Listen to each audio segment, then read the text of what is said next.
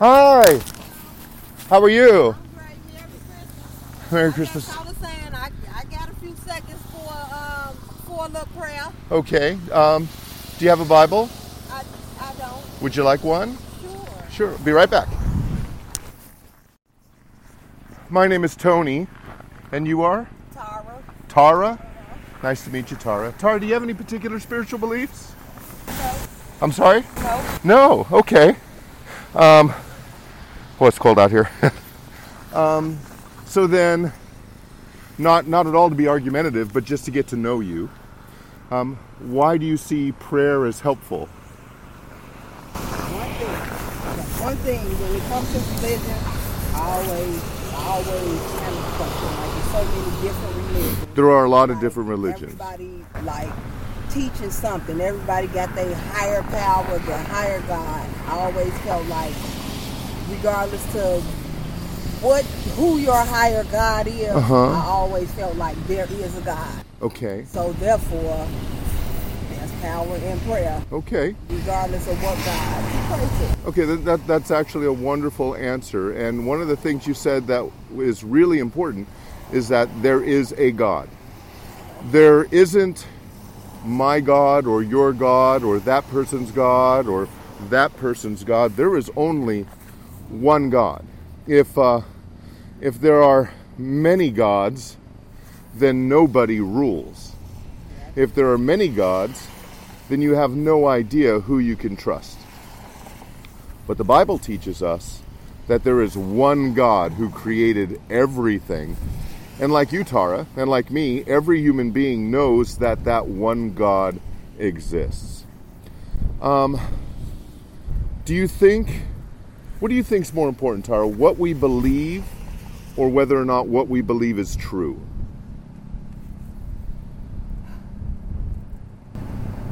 I think that it would be what we believe. Okay. Who goes to say, like, what truth? Like, I don't know.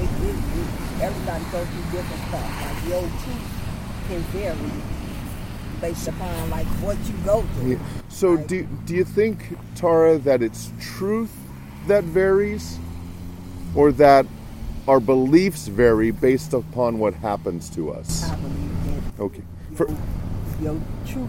Okay. I believe that the truth is the truth. Okay. It's the truth, but based upon what you go through, what you believe varies. So Tara, it's clear to me, it's true that I'm a man and you're a woman. It's true that you have more melanin in your skin than I do. Your skin is darker than mine. Those things are true. It doesn't matter what I believe about those things. If you pulled up, and you being a woman of color, I said, and you introduce yourself as Tara, and I say, no, you're not Tara. You're Joe. You're a 450-pound white weightlifter named Joe, and I believe that with all my heart. Would it ever be true about you? No. So it doesn't matter what I believe about Tara. What matters is what's actually true about Tara. After I'm done here today, if I went over to my bank, it being Christmas Eve and all, and I want to get some money out and I want to bless people with presents, and I walk up to the teller and I fill out a withdrawal slip for $1 million out of my account. Now, I go to this bank often. The teller has seen me before. Doesn't know me personally, but she's punched in my account and what have you, and kind of knows my situation. And she sees this $1 million withdrawal slip, and she's kind of surprised, but she's thinking, well, you know, maybe Tony sold a business. Maybe he got an inheritance. Maybe he won the lottery the other night. So she does her due diligence. She punches my account number in the computer, and it says that I don't have $1 million. I have $37.50 in my account. So she looks at me and she says, Tony, I'm sorry, I can't give you $1 million. You only have $37.50 in your account. And I say to her, well, I believe I have $1 million. So I want $1 million. And I stand there and I argue with her. Eventually, she's going to push that little red button under her counter. The police are going to come and take me away. because they're thinking I'm trying to rob the bank for $1 million. Doesn't matter what I believe about my account. What matters is what's true about my account. Likewise, Tara, it doesn't matter what we believe about God. What matters is what's true about God. And God has said in His Word, the Bible, that God is true, though every man be found to be a liar. And God has written certain things on our heart and our mind that we know with certainty are true. We know the difference between right and wrong, not because of how we were raised or when or where or by whom. You and I know it's wrong to lie. Yeah. Right? We both know that. Our parents, maybe our parents weren't good people, maybe our parents were bad people, and they told us it's good to lie. Even though our parents might have told us that, we would know in our heart that it's wrong. The reason for that is the God who created us isn't a liar. We know it's wrong to steal. Even if we're hungry, we know it's wrong to take something that doesn't belong to us, because the God who created us isn't a thief. We know it's wrong to hate another human being for any reason, color of the skin, money in their wallet, the money they don't have in their wallet, where they live. We know it's wrong to hate anybody, because the God who created us isn't a murderer at heart, and God sees hatred as murder.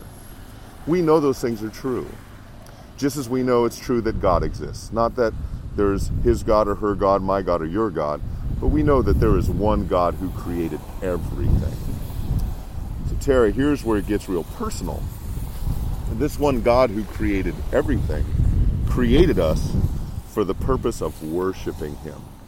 And not worshiping him however we want, but worshiping him according to how he's determined we ought to. But because of our sin, because we've lied, because maybe we've stolen, we've taken his name in vain, we've had wrong sexual thoughts about another person or acted upon them, because we've hated somebody, we've broken these laws that he's written on our heart. We've sinned against him, and that sin separates us from him. And because God is good, Tara, when we die and stand before this one and only God, he's going to judge us, not based on what we believe, but based on what is true. He's not going to judge me by comparing me to you. He's not going to judge you by comparing you to me. He's going to judge us according to that same law that he's written on every human heart. And Tara, we're all guilty, right? You're guilty. I'm guilty. We've all broken God's law, if not with our hands, in our minds, with our mouths. And we've done that every day. And the Bible, the truth, says the wages of sin, what we earn for our sin, is death. God being good, finding us guilty, he's going to do what's right. And that punishment for our sins, eternity in hell. Have you ever been in a courtroom before? Okay. So let's say, Tara, you broke the law in some way. And this is just hypothetical. I'm not suggesting you would. I'm just painting a picture. I've broken the law. Okay. All right. Okay. So let's say, though, on this day, Tara, you broke the law. You're honestly guilty. It's not a case of mistaken identity. It's not a corrupt police officer or anything like that. You actually broke the law. In fact, you admitted to it. Not because someone threatened you, not because someone made you false promises, but because you felt the guilt of your guilt. That confession doesn't show your innocence. That confession shows your guilt. So you're standing before the judge on the day of sentencing. And the judge says, Tara, not only do I find you guilty, but I sentence you to death. And they're going to take you into the next room. No appeals. They're going to take you into the next room. They're going to strap you to a gurney, and they're going to shove a needle into your arm and put you to sleep forever. But before they do that, Tara, the judge who found you guilty stands up from behind his bench. He takes off those black robes of authority. He steps down and he says, Tara, I found you guilty, and you know you are, and I have the authority to sentence you, and I sentence you to death. But I'm going to take your place. And the judge who found you guilty and sentenced you to die, he goes into the next room He allows himself to be strapped to a gurney with Tara's name on it. He allows a needle to be driven into his arm with Tara's name on it. And he dies the death that Tara was supposed to die. It sounds like the death they got. What's that? It sounds like the death that God died for all our sins. So you've heard that before. So Tara, that is a picture of what God actually did. God the Father sent His Son to earth in the person of Jesus Christ, truly God, truly man, without sin. He lived a life of perfection for some 33 years that neither Tony nor Tara nor anyone else can live for even 33 seconds. Yet, even though he was guilty of nothing, even though he never broke God's law, he voluntarily went to the cross.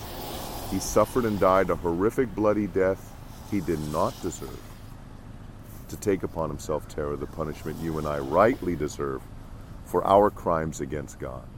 And then he forever defeated sin and death when he rose from the grave.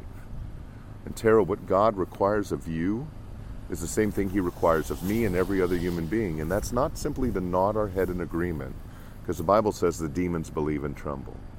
What God commands of us is to believe in our heart, to the point that we will turn from our sin and turn toward God and put our faith and our trust in Jesus Christ alone for our salvation. And the good news, Tara, is if God does that work in us and we receive Jesus as our Lord and our Savior, He will forgive our sins.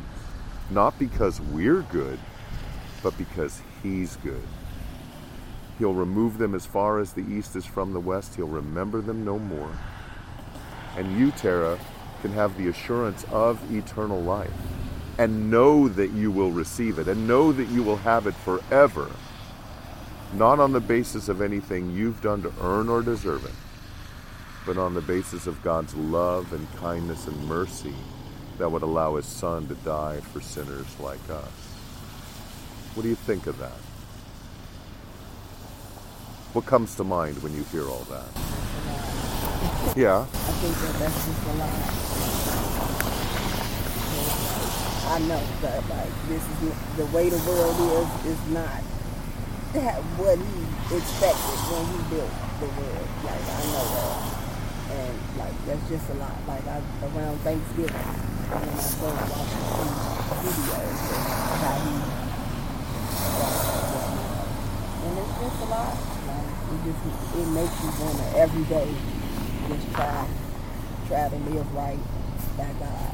Because that was a really big sacrifice. Because he sacrificed himself, and that's a lot. His Son, that's a lot. And it just make you want to live right and do right. Because I don't think I know nobody that actually want to go to hell. Everybody want to go to heaven, but nobody's willing to put in the work and do what they're supposed to do. Actually, Tara, the Bible says, and you'll find it in there in Proverbs chapter 8, the Bible says that those who do not love God, those who do not follow God, they actually love death. Though the Bible says that the fear of God is the beginning of wisdom, and those who reject that actually love death. And Tara, when you said that the world is not the way God wants it, Tara, you're not the way God wants you. Right? Right? But the beautiful thing about that, Tara, is that He has made a way, only one way, for that to change, for you to be made right with Him. And again, it's not by trying to live a good life, because Jesus said you are to be perfect as your Heavenly Father is perfect. If we want to try to get to heaven on our own, then all we have to do is live a perfect life from cradle to grave, every moment of every day, in thought, word, and deed. Tara, I'm 58 years old. I've never lived a day like that in my life. It's impossible, Tara. Yeah. It's impossible. That's why we need a Savior. And so, instead of putting the cart before the horse and saying, I'm going to do my best to get to God, Humble yourself before God. Receive Jesus Christ as your Lord and your Savior, and then you will want to live a life pleasing to Him, not to earn His love, not to bribe the judge, not to get out of hell, but because you're so thankful for the love and mercy He showed you by saving you through faith in His Son. Does that make sense? Will you give that some thought? It's definitely beautiful thought. When I meet up with my family, I'm going to put it out there for them so we can all give it some thought. Well, there, I put something in the Bible. There's a pamphlet in there that basically goes over some of the things we've talked about. And it has information about our church. No salesman's going to come to your door. But the door's open, and you and your family are welcome anytime. Can I pray for you? Father, I thank you so much that Tara has stopped. Father, it has been my hope today that someone would stop to talk, that I'd be able to present your love through the gospel of Jesus Christ to someone. And I thank you, Father, for answering my prayer today in Tara. And that she would turn from her sin and put her trust in Christ alone for her salvation. For your glory, Father, in Jesus' name. Amen. Amen. God bless you, Tara. God bless you. Thank you so much for stopping to talk to me. I really appreciate it. Well,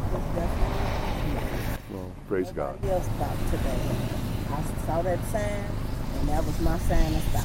Well, praise God. I literally just got here. I wasn't even finished setting up. Yesterday morning, I slid off the road. Ended up in the ditch on the side of the road. Really? On my way to work. Well, I'm so glad you're okay. I was doing a lot of praying yesterday. I prayed and I dug myself out that ditch and was able to get back on the road and get to work safely. On the way home, it was worse than it was when I left. Yeah, it was pretty. It was bad. And all I did was prayed and prayed and prayed. So for you to be out here today, giving away prayer, I'm not that busy. I can stop and give me some extra prayer. Well, I'm very glad you stopped, Tara. Greatly appreciate it. Well, God bless you. Thank you. You have a wonderful day. Take care.